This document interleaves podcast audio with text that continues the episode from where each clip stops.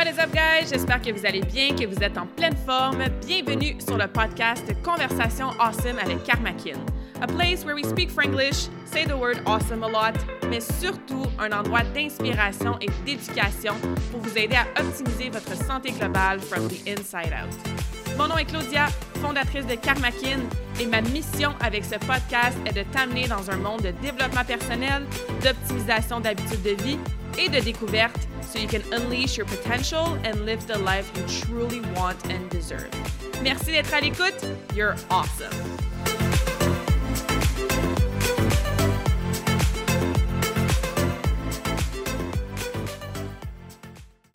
What is up, guys? On a une conversation spéciale aujourd'hui, épisode solo. J'aime bien alterner entre un épisode solo et après ça, une entrevue awesome avec mes invités who have been, let's be honest, awesome depuis le lancement du podcast. J'en ai plein d'autres à vous présenter dans les prochaines semaines, mais pour l'instant, comme je disais, on va faire un épisode solo, un special Q&A, donc questions du public.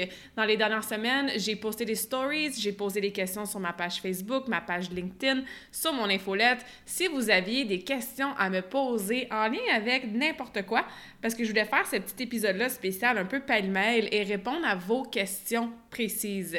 Vous avez été un petit peu silencieux. Je m'attendais à avoir plein d'autres questions, mais c'est pas grave. Si la conversation d'aujourd'hui pique your interest, si tu as des nouvelles questions qui te viennent en tête, n'hésite pas à me les envoyer et on pourrait faire un deuxième Q&A dans les prochaines semaines si, comme je disais, vous avez des questions supplémentaires à me poser. Donc, on a quand même une couple de questions aujourd'hui qui m'ont été demandées par vous, les écouteurs ou les gens sur les réseaux sociaux ou les gens qui sont abonnés à mon infolettre. Donc, merci pour ceux qui ont envoyé leurs questions.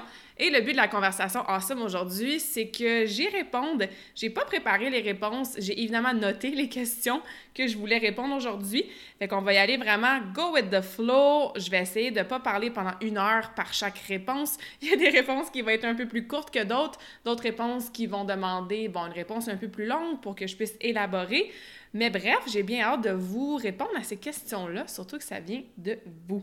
So, first question is How did I know I wanted to be a coach? Comment j'ai su que je voulais être coach? En fait, j'ai toujours su que j'allais être coach. J'ai commencé à coacher des gens, j'avais, je pense, autour de 10 ans. Littéralement, j'étais assistante coach sur la glace en passage artistique.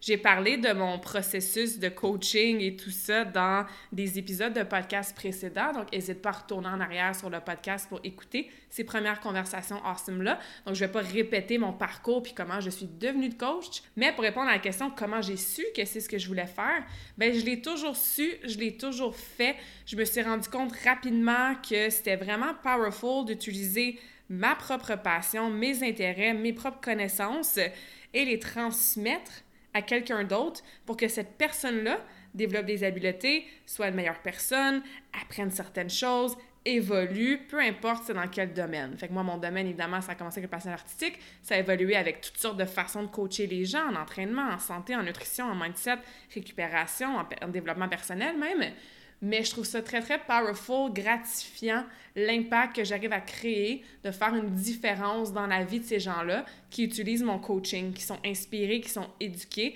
grâce à moi, les choses que je connais et les choses que je mets en pratique dans ma propre vie. Fait que ça a toujours été comme ça, j'ai toujours su que j'allais faire ça, je me suis jamais vraiment questionnée sur si je voulais faire autre chose.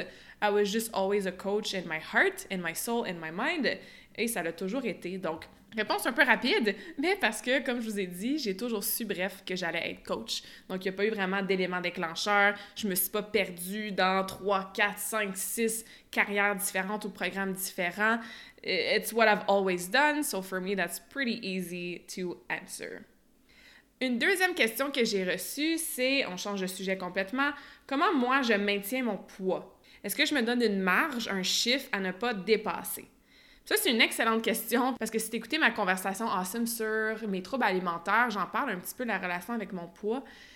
Bon, en ce moment, comment je maintiens mon poids, je te dirais que ça se maintient toute seule. J'ai tellement des bonnes habitudes intégrées depuis tellement longtemps. Je sais exactement quoi faire et quoi pas faire pour rester à ce poids-là ou plutôt à cette shape-là parce qu'effectivement, je me pèse pas vraiment souvent. Des fois, je vais faire des petits challenges de nutrition, je vais faire des plans en nutrition spécifiques où je vais tester certaines choses pour, euh, tester, parce que j'aime ça tester certaines choses. Et là, oui, je vais peut-être prendre mes mensurations me peser, prendre même des photos, mais c'est bien, bien rare que je fais ça. Je vais me peser une fois de temps en temps, mais je connais tellement, tellement bien mon corps. Et comme je te dis, je sais exactement quoi faire dans mes habitudes pour avoir la shape que je veux ou dans laquelle je suis confortable, que c'est pas un effort nécessairement de maintenir mon poids. Encore une fois, si écouté ma conversation awesome avec les troubles alimentaires, ben oui, j'ai monté mon poids sur la balance de façon assez importante il y a plusieurs années et j'avais reperdu ce poids-là quand j'avais travaillé ma relation avec la nutrition et la relation avec mon corps. Mais ça fait, je te dirais, quelques années que je me maintiens à, mettons, maximum une dizaine de livres de différence. 8-10 livres max. Fait qu'il y a peut-être des moments dans l'année que je suis un petit peu plus haut que mon poids, entre guillemets, le plus bas. Il y a des moments, par exemple dans l'année, parce que je fais un entraînement spécifique, que les gyms sont ouverts, que je suis un peu plus strict avec ma nutrition, que là, le poids va descendre peut-être d'un 5-6 livres. Fait que je me tiens dans un barème, une marge, parce que c'était ça la question, si je me donne une marge à pas dépasser, bien, naturellement, je me tiens dans une marge de, c'est ça, 6 à 8 livres. Puis quand je suis dans cette marge-là, dans cette bracket-là, ben, je me sens super bien. Je sais que je maintiens mes bonnes habitudes. Je sais que physiquement, j'aime ce que je vois.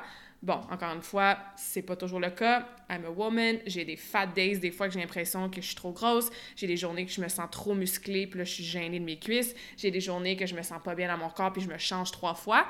Je pense que je vais toujours être transparente à ce niveau-là, que c'est pas parce que maintenant ma relation est tellement mieux avec la nutrition, puis maintenant ma relation est tellement mieux avec mon corps, que j'ai pas encore parfois ces moments-là c'est juste de se questionner pourquoi ces moments-là y arrivent et de ne pas leur donner trop d'attention. Mais bref, pour répondre à la question, ben, je maintiens mon poids par mes bonnes habitudes. Je suis quelqu'un qui est ultra constant dans la vie. Donc moi, je mange bien, puis bien pour moi. Chaque personne a ses standards de manger bien, ça signifie quoi pour elle? Ben c'est ça, 95% du temps, c'est là que je me sens le mieux. De temps en temps, je vais manger un repas, une collation différente quand il y a un événement spécial. Je me sors du tout ou rien, comme j'expliquais aussi dans ma conversation avec les troubles alimentaires. Et si, mettons, je me pèse puis que je vois que je me rapproche de ma marge à pas dépasser, mais ben, je sais exactement qu'est-ce qu'il faut que je fasse. Puis en quelques jours, ben, je suis revenue à un poids que je suis confortable. Par contre, le chiffre en soi sur la balance ne va jamais, jamais, jamais dicter mon humeur de la journée. Fait que des fois, je le sais, là. Je suis consciente des petites habitudes que j'ai prises. Euh, je me vois, je le sens dans mon corps. Fait que je sais que j'ai peut-être pris une coupe de livres de gras. Puis des fois, je me pèse pour valider, mais comme I already know what number I'm gonna see ou à peu près. Et même si je vois que, oups, c'est vrai, là, j'ai peut-être monté 3-4 livres dans le dernier mois, mais jamais ça, ça va dicter mon humeur de la journée. Puis ça, c'est important de comprendre, mesdames, parce que des fois, on suit tellement sur ce chiffre-là que s'il est trop haut, ou plus haut qu'on pensait, ben on est déçu, on est fâché, on est découragé, on se sent coupable, et là, on est de mauvaise humeur toute la journée. Et au contraire, si des fois on se pèse, puis on pensait avoir deux, trois livres de plus, puis finalement on les a pas, ben là, wouhou, on est tellement contente puis satisfaite. Mais je veux dire, tu te promènes pas avec le chiffre dans ton front. Il y a personne qui sait combien tu pèses, sauf toi, sauf peut-être ton professionnel de la santé ou ton médecin. Puis même encore là, ce chiffre-là a aucun lien avec ta valeur en tant que personne. Donc, oui, je maintiens mon poids, oui, je me donne une marge dans ma tête à peu près à ne pas dépasser. Je reste autour de 6 à 8 livres, des fois c'est 7 à 8 livres de moins, des fois c'est 6 à 8 livres de plus. Je dis souvent que you look like what you do. Fait quand j'étais en mode powerlifting, j'étais plus pesante. Quand j'ai fait ma compétition en passion artistique, j'étais beaucoup plus légère. Là, je me tiens vraiment entre les deux.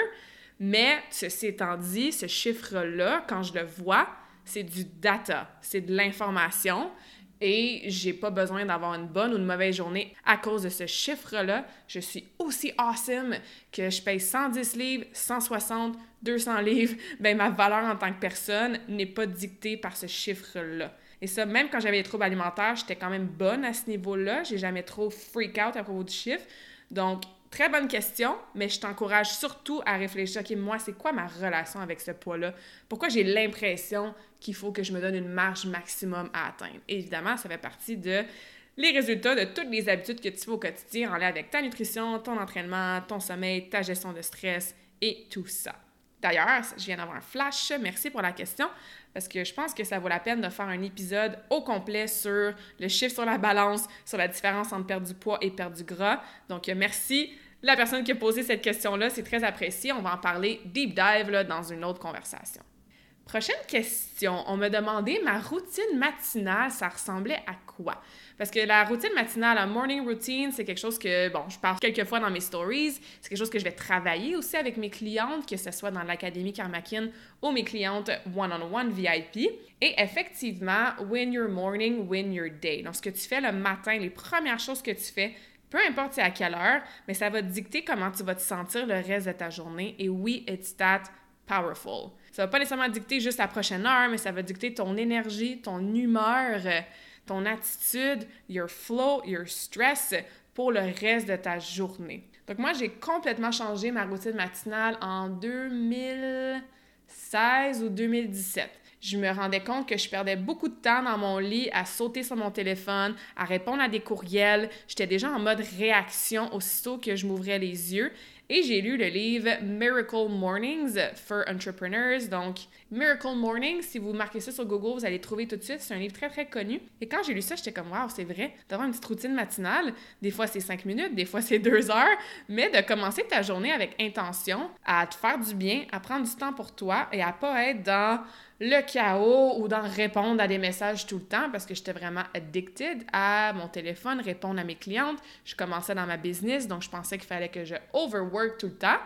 Ben, j'ai changé ma routine matinale complètement et I never looked back. Fait que depuis presque cinq ans, ça a changé ma routine matinale. Comme je vous disais, des fois c'est cinq minutes, parce que j'ai un projet super tôt à faire ou j'ai un rendez-vous tôt ou quoi que ce soit. Des fois, c'est plus long, une heure, deux heures de temps parce que, bon, j'ai pas de rendez-vous, j'ai plus de temps ou je veux prendre plus de temps ou je me lève plus tôt. Mais ça a beaucoup changé à travers les cinq dernières années. Par contre, ce qui est toujours resté constant, c'est que je fais des choses qui me font du bien, qui sont loin de mon téléphone, loin de la technologie, qui sont pour moi et qui font en sorte que je suis pas en mode réaction ou en mode chaos dès les premières minutes de ma journée et c'est incroyable les bénéfices que ça a amené dans ma vie personnelle, dans ma vie professionnelle, dans mon alignement, d'être grounded, d'être present, d'être grateful. Donc, ce que je fais spécifiquement, j'ai certaines phases. Des fois, ça a été que, bon, je me lève et puis tout de suite, je fais une routine d'étirement de 10-15 minutes, I'm in movement. Des fois, je me réveillais et j'allais m'asseoir directement à mon bureau. Je prenais 5 minutes en silence et je faisais un 15 minutes d'écriture productive. D'autres fois, je reste dans mon lit puis je médite pendant 20 minutes. Donc, j'ai testé différentes choses dans les dernières années. Surtout, par exemple, quand je suis en voyage, hein, la routine matinale va changer quand tu es dans un auberge de jeunesse avec 3, 4, 5, 6 autres personnes dans ta chambre. La routine matinale change aussi quand tu as différents objectifs. Par exemple, quand je m'étais entraînée pour mon retour à la compétition en 2019, bien souvent, je patinais à 6h, 6h30 le matin. Donc non, je prenais pas le temps de méditer pendant une demi-heure et de faire une heure, une heure et demie de routine matinale. Donc en ce moment, ce que je fais, qui est un non négociable, c'est bon, je me réveille, je vais aux toilettes, mon chat va manger parce que mon chat a déménagé avec moi il y a quelques semaines. Et si on se lève pas avec elle, ben, elle ira pas manger. Donc, bref, blague à part, ceux qui ont des chats, vous allez peut-être comprendre. Fait que je me lève, je m'en vais aux toilettes, comme ça mon chat sait qu'elle peut manger, je suis debout. Je prends toujours de l'eau tiède avec du citron fraîchement pressé et du sel. C'est comme mon petit morning mojo. Des fois, quand je fais des protocoles nutrition précis, mon morning mojo il est plus élaboré que ça, donc il y a plus de choses dedans. Mais la version simplifiée, c'est ça.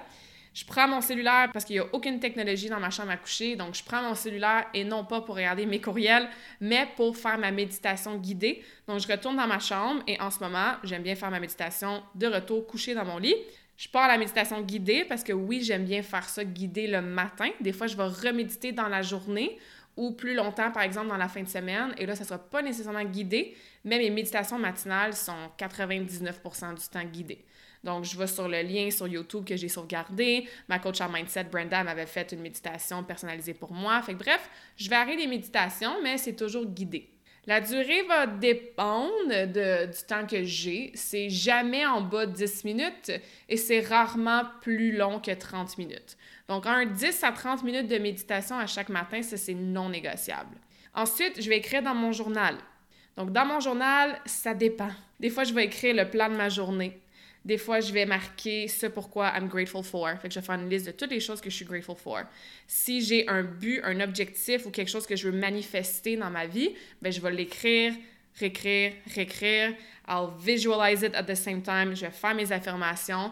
Ça, c'est quand j'ai quelque chose de précis sur lequel je travaille, que je veux qu'il arrive dans ma vie dans la prochaine semaine ou dans le prochain mois. Donc, bref, j'écris une page, deux pages, une demi-page. Encore une fois, j'ai pas vraiment de règles, mais c'est sûr que j'écris dans mon journal différentes choses. Et la troisième chose qui est non négociable, c'est de la lecture. Donc, je prends mon livre. Des fois, même chose. Des fois, c'est deux pages parce que j'ai pas beaucoup de temps. Des fois, c'est deux chapitres parce que je suis pas pressée. Mais je prends le temps de lire à tous les matins. Je lis des livres super variés. Le matin, ça a toujours rapport avec du développement personnel ou professionnel. En ce moment, je suis en train de lire beaucoup de livres sur la nutrition. Euh, avant ça, je lisais beaucoup de livres sur la spiritualité. Donc, j'aime changer de thème régulièrement, mais je fais de la lecture active le matin aussi. Ensuite, souvent, ben, c'est là que je vais faire mon lit, je vais sortir de ma chambre, tout ça, je vais me préparer. Souvent, j'ai mon workout le matin, donc je m'habille en linge de gym. Et là, je vais, en déjeunant, prendre mes courriels, mes messages, ouvrir mon ordi, faire un petit peu d'admin. Comme ça, je sais que ce qui n'a pas été fait la veille, ben, je pars ma journée, puis tout ça, c'est fait mais c'est habituellement minimum une heure avant d'ouvrir mon cellulaire ou de regarder mes messages. Donc, j'ai vraiment une heure de mon temps le matin que ça m'appartient. C'est des choses qui me font du bien, qui me ground, qui font en sorte que je peux manifester des choses awesome dans ma vie. C'est du développement personnel, c'est du moment présent, du développement spirituel, and that's a non-negotiable. Je vous dis des fois, c'est 15 minutes, 5, 5, 5. Des fois, c'est 2 heures parce que je prends le temps longtemps de méditer, de lire, d'écrire dans mon journal. Mais c'est non négociable. Je sais que je commence ma journée avec cette petite routine-là. Habituellement, bon, je vais aller m'entraîner par la suite, mais moi, j'aime bien manger avant de m'entraîner. Euh, fait que c'est ça, je vais manger, le temps que je digère, je vais faire un petit peu d'admin, répondre à mes messages, répondre à mes questions, commentaires sur les réseaux sociaux, m'assurer que bon, la journée est planifiée, je sais exactement où est-ce que je m'en vais et après ça, je vais faire mon workout. Fait que ça ressemble à ça, ma routine matinale en ce moment. Comme je l'ai dit, ça a changé dans les dernières années. Des fois, c'était pas nécessairement dans cet ordre-là. Il y a des journées que je vais m'entraîner plus tard, donc mon entraînement fait pas partie de mon morning routine. Il y a des fois des phases que j'incluais vraiment sortir dehors, aller prendre une marche ou juste voir le lever du soleil. Il y a des phases dans ma vie que je me lève à 6h45, d'autres que je me lève à 5h. Je me lève rarement à passer 7h, mais ça arrive. Je suis pas quelqu'un qui va se mettre une alarme. Mon alarme sonne... Euh, deux, trois, quatre fois par année maximum. Je suis toujours quelqu'un qui s'est levé tôt, donc pour moi, me lever tôt, c'est facile. En plus, maintenant, j'ai le facteur chat qui fait en sorte que je me réveille encore plus tôt. L'hiver, le soleil se lève plus tard, donc moi, je me réveille un petit peu plus tard. Fait que je me stresse pas à me lever à 4h30 ou à 5h30 à tous les matins. I just follow the sun, puis quand j'ai fini de dormir, ben j'ai fini de dormir. Et comme je vous ai dit, je suis habituée à me lever tôt, mais je me couche tôt aussi. Fait que bref, très bonne question parce que c'est important une routine matinale pour sa santé. Fait que je t'encourage toi aussi à te poser la question qui c'est quoi la première chose que je fais le matin? Est-ce que je clique sur snooze? Tu cliques. Ouais, peut-être que tu cliques. Est-ce que tu pèses sur snooze? Est-ce que tu te réveilles dans le chaos? Go, go, go, go, go, t'es dans le rush?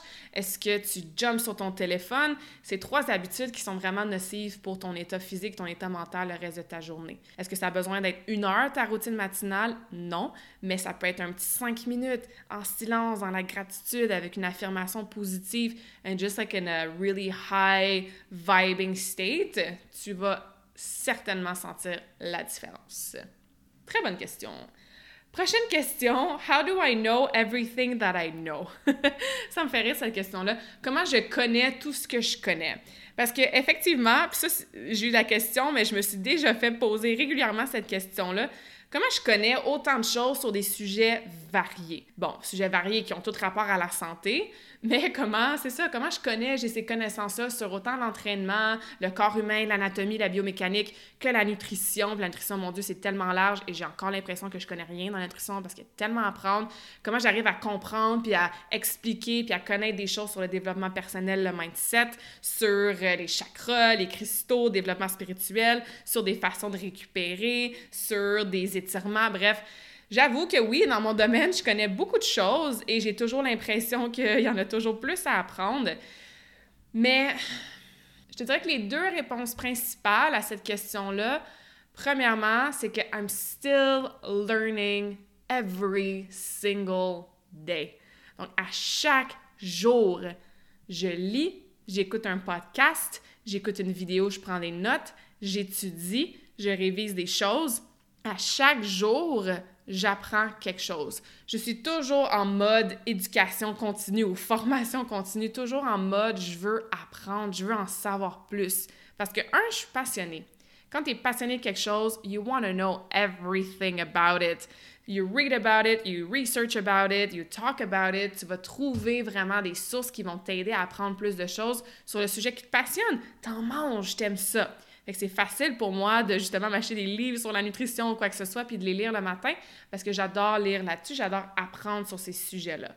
Et comme je suis toujours en mode apprentissage, et ça a toujours été facile pour moi apprendre des choses, je veux dire, à l'école, j'étudiais pas pour mes examens. Je suis le genre de personne qui va entendre quelque chose une fois et je vais m'en souvenir probablement pour toujours ou presque, où je vais me faire expliquer quelque chose et je vais le comprendre right away et je vais pouvoir l'expliquer à mes clientes.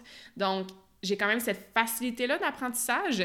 Fait que ça, c'est vraiment un premier gros morceau qui est important. Si tu veux connaître des choses, ben, you gotta learn about it. C'est différentes façons. Il y a évidemment l'apprentissage au niveau de l'école, hein, ton bac à l'université, si tu veux faire une maîtrise, un, un cours, un certificat. Mais moi, j'aime bien apprendre euh, by myself par, comme je te disais, des livres, des séminaires, des conférences. Je m'inscris à des webinaires de toutes sortes. Il y a deux semaines, j'ai fait un five-day challenge avec une fille avec qui j'ai fait un mentorship à un moment donné. il y a des choses que je savais déjà, mais il y a des choses que j'ai apprises. Donc, je me mets toujours dans ces environnements-là pour apprendre. Fait que ça, ça explique how I know everything that I know. Et l'autre chose aussi, c'est que j'ai des coachs. J'ai plein de coachs dans plein de domaines de ma vie et ça, je pense que c'est important de comprendre que c'est pas parce que tu es coach en nutrition que tu peux pas avoir de coach en nutrition. Au contraire, c'est pas parce que tu es entraîneur personnel que tu peux pas toi avoir un entraîneur personnel. C'est tellement important de se faire coacher, de se faire mentorer, de se faire guider, d'apprendre par des gens à l'extérieur de toi qui ont peut-être plus d'expérience, plus de connaissances justement, qui ont travaillé avec une clientèle probablement variée ou différente de la tienne. And it's so, so, so powerful to be able to count on your coaches pour évidemment toi devenir une meilleure personne, peu importe dans quel domaine tu as ton coach. Mais après ça, je suis capable facilement, ça revient à ce que je disais tantôt, d'utiliser ce que moi j'apprends à travers mes coachs et l'utiliser pour mes clientes. Par exemple, l'été passé, j'en ai déjà parlé dans un épisode de podcast, j'ai fait un plan de 12 semaines avec Brad, qui est un de mes bons amis, qui était sur le podcast la semaine passée. Et ce que j'apprenais pour moi, pour ma nutrition, ben, c'est de l'apprentissage que je peux conserver et réutiliser après pour certaines clientes qui sont dans la même situation que moi ou dans le même profil que moi ou qui ont des objectifs similaires à moi quand j'ai une grosse conversation avec Joe, mon coach, sur le fait que je suis un petit peu une workaholic et que j'ai de la misère, j'avais de la misère à m'écouter puis à ajuster ma semaine, mes objectifs ou même mon entraînement parce que j'étais proche d'un burn-out, ben maintenant, quand j'entends une cliente qui me dit qu'elle vit pas mal la même chose, mais je peux utiliser les stratégies, les outils que Joe m'a appris pour l'aider cette personne-là aussi. Fait que d'être toujours en mode éducation, apprendre, avoir plus de connaissances, et d'avoir des coachs qui ont cette expérience-là de plus de toi, mais je pense que c'est la recette gagnante to always learn more, know more, evolve, grow. Puis comme tu peux peut-être m'entendre, je suis passionnée par ça. J'adore mes appels avec mes propres coachs. C'est ça, j'ai Joe et Sarah, évidemment, que je vous en parle souvent, qui sont mes coachs en, je dis des coachs en business, mais on parle de n'importe quoi. Là, dans l'enfant, on parlait de mes relations personnelles avec les hommes. Fait que j'ai dit à Joe que c'était un, relationship coach en même temps. Donc, they're my business coaches, mais c'est aussi, bon, des coachs de vie, des coachs de développement personnel. Fait que c'est beaucoup plus que juste des business coaches. J'ai coach en nutrition. Quand je fais des compétitions spécifiques, par exemple en patin, j'ai une coach en patin. Quand j'ai fait des compétitions de powerlifting, j'avais un coach en powerlifting, même si moi je suis capable de faire des programmes, mais d'avoir cette ressource-là qui en connaît peut-être un peu plus que moi, c'était génial. J'ai une coach en mindset, Brenda, que j'ai eue sur le podcast. Est-ce que j'y parle à toutes les semaines? Non, mais je sais qu'elle est là quand j'en ai besoin. J'ai Julien aussi qui était sur le podcast. Quand j'ai besoin d'une conversation au niveau de la psychologie, psychothérapie, ben c'est lui que je vais voir. J'ai Sylvie aussi qui va être sur le podcast bientôt, qui est bon coach, c'est peut-être pas le terme qu'elle utiliserait, mais au niveau de la spiritualité, du Reiki, mon energy healing, ben c'est elle que je veux voir. Fait que j'ai ces gens-là clés dans ma vie que je peux me tourner vers quand moi j'ai besoin et que j'apprends énormément d'eux autres aussi. C'est pour ça que j'adore mon podcast, j'adore ce projet-là parce que I can share these awesome people with you. J'espère que vous bénéficiez d'apprendre de ces gens-là autour de moi qui, eux, m'apprennent aussi énormément de choses. Donc, excellente question. Prochaine question. Est-ce que tu es toujours de bonne humeur? Bon, ça aussi, hein, je ris parce que j'ai souvent cette question-là. Ou, ah, Claudia, tu as toujours de l'énergie ou tu es toujours de bonne humeur? Je pense que c'est impossible pour n'importe quel humain d'être toujours en mode high energy, tout va bien, bonne humeur, souriant, this is the best day of my life. Je pense qu'on se ment à nous-mêmes si on se force à être dans cet état-là. Ceci étant dit, je pense que l'attitude, c'est tout dans la vie. Et trust me, ça se travaille parce que moi, j'avais vraiment une attitude de merde quand j'étais jeune demande à mes coachs en patin. Mais quand j'avais 8, 9, 10, 11 ans, j'avais vraiment une attitude de marde. J'étais, désolée pour le mot, mais j'étais toujours en train de me fâcher après moi-même. Je manquais un saut sur la glace, c'était la fin du monde. Je pétais des crises, j'étais fâchée après moi-même. J'avais pas une bonne attitude, j'étais entêtée, je voyais noir, je voyais toujours le mauvais côté des choses, j'étais dure avec moi-même, and it was always very negative, like a really bad attitude. And I shifted that around. Donc, je trouve que la bonne humeur va avec ton attitude.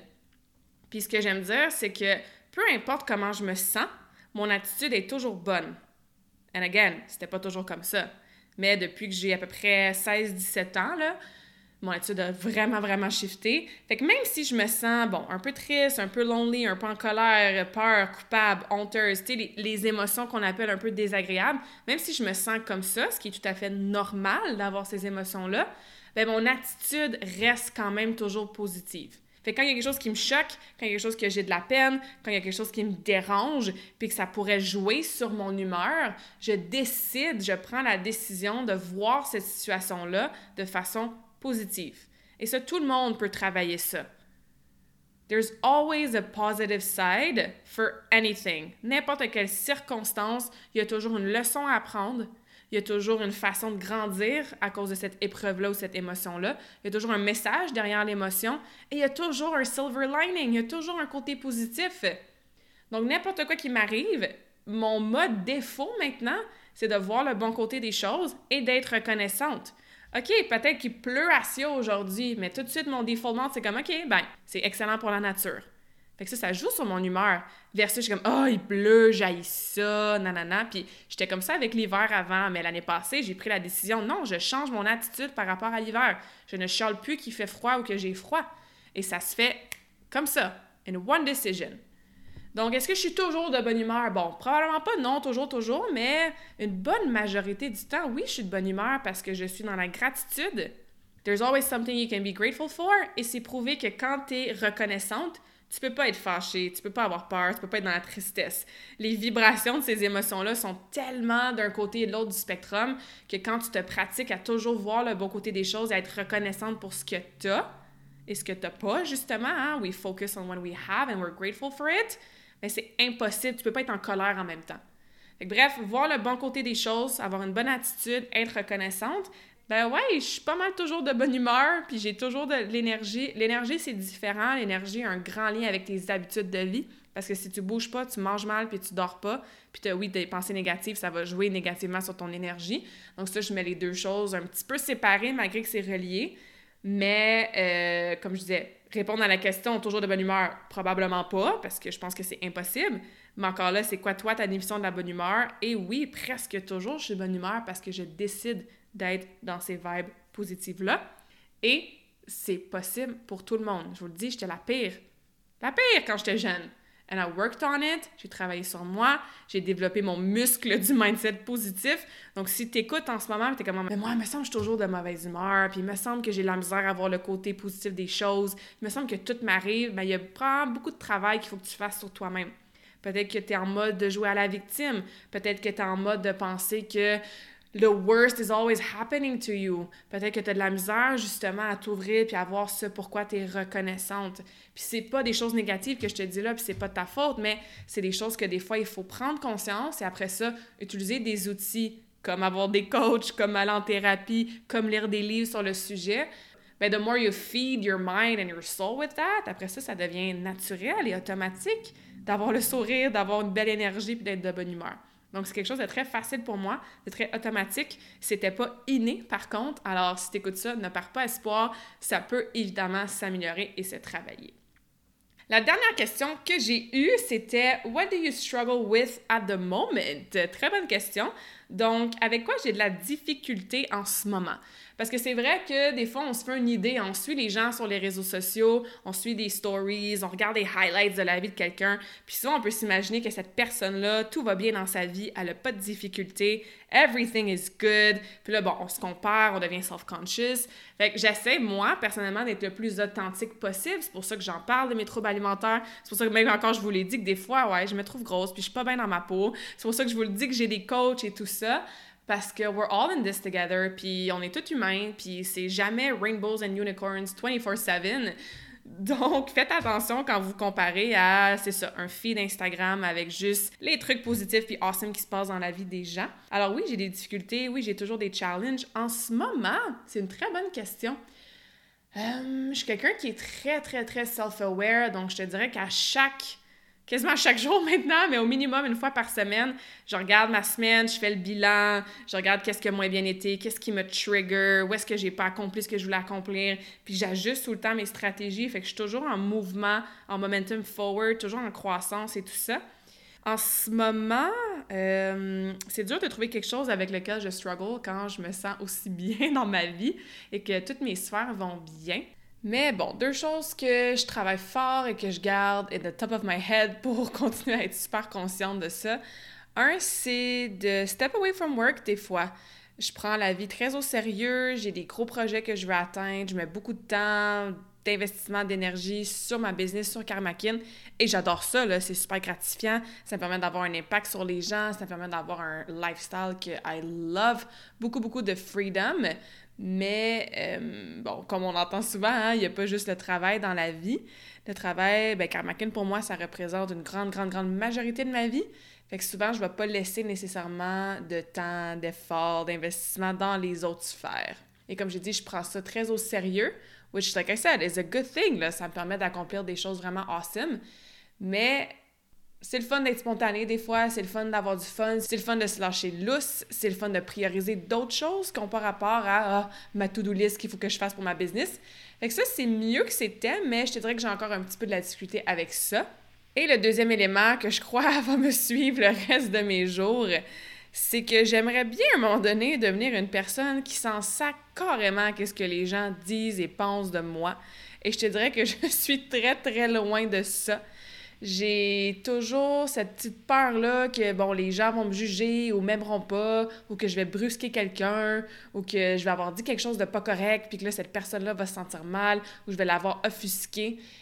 Et je sais que rationnellement, c'est impossible d'être aimé par tout le monde, c'est impossible de plaire à tout le monde, mais il y a quand même un petit côté de moi qui trouve ça difficile de penser que, que c'est ça, que quelqu'un penserait quelque chose de mal de moi. Fait que ça revient à my own self-love, my own self-worth. Hein? C'est toujours du travail sur toi qu'il faut que tu fasses. Ça n'a jamais rapport aux autres. So I'm super aware, mais j'ai encore un petit peu de la difficulté avec ça. Donc, euh, c'est ce que je dirais pour euh, what I'm struggling with right now. Puis c'est pas juste right now, c'est deux phénomènes qui font partie de ma vie depuis plusieurs années, mais comme j'ai dit, comme je dis toujours, hein, la prise de conscience, c'est la première étape à n'importe quel changement, amélioration, effort, atteinte d'objectifs. Alors, je sais que j'en suis très consciente et maintenant, quand je reconnais ces pensées-là, que je reconnais ces actions-là, mais je suis capable d'utiliser mes petits outils, là, puis de rediriger le tout dans un sens qui va me permettre de continuer à évoluer, puis d'être la meilleure version de moi-même. Mais sinon, en ce moment, euh, ça va bien, je suis dans un bon flow, puis je te remercie beaucoup pour ta question. Et ça fait le tour pour les questions. Merci beaucoup. Si jamais vous en avez eu d'autres pendant que vous avez écouté l'épisode qui ont spike your interest, qui vous êtes monté à la surface, vous êtes comme Ah, j'aurais pu lui demander ça, mais ben, n'hésitez pas à m'écrire, hein, Karmakin sur les réseaux sociaux, Claudia à commercial. J'ai des épisodes mind-blowing qui s'en viennent pour vous, des invités tellement awesome et inspirants d'autres épisodes solo aussi qui vont continuer de t'aider, de t'inspirer, de t'éduquer avec ta tes habitudes quotidiennes, ton développement personnel. Puis évidemment, je fais ce contenu-là pour t'aider toi. Fait que si tu as des questions, gêne-toi pas, ça va me faire plaisir de pouvoir parler de sujets qui vont concrètement t'aider. So don't be shy, guys, reach out, ça me fait toujours plaisir de vous jaser, de vous répondre. Et comme à chaque épisode, je vais vous laisser sur un quote on va dire qu'une des questions, c'était c'est quoi ma citation préférée? Ce qui serait, mon Dieu, tellement dur à répondre parce que j'en ai beaucoup, beaucoup.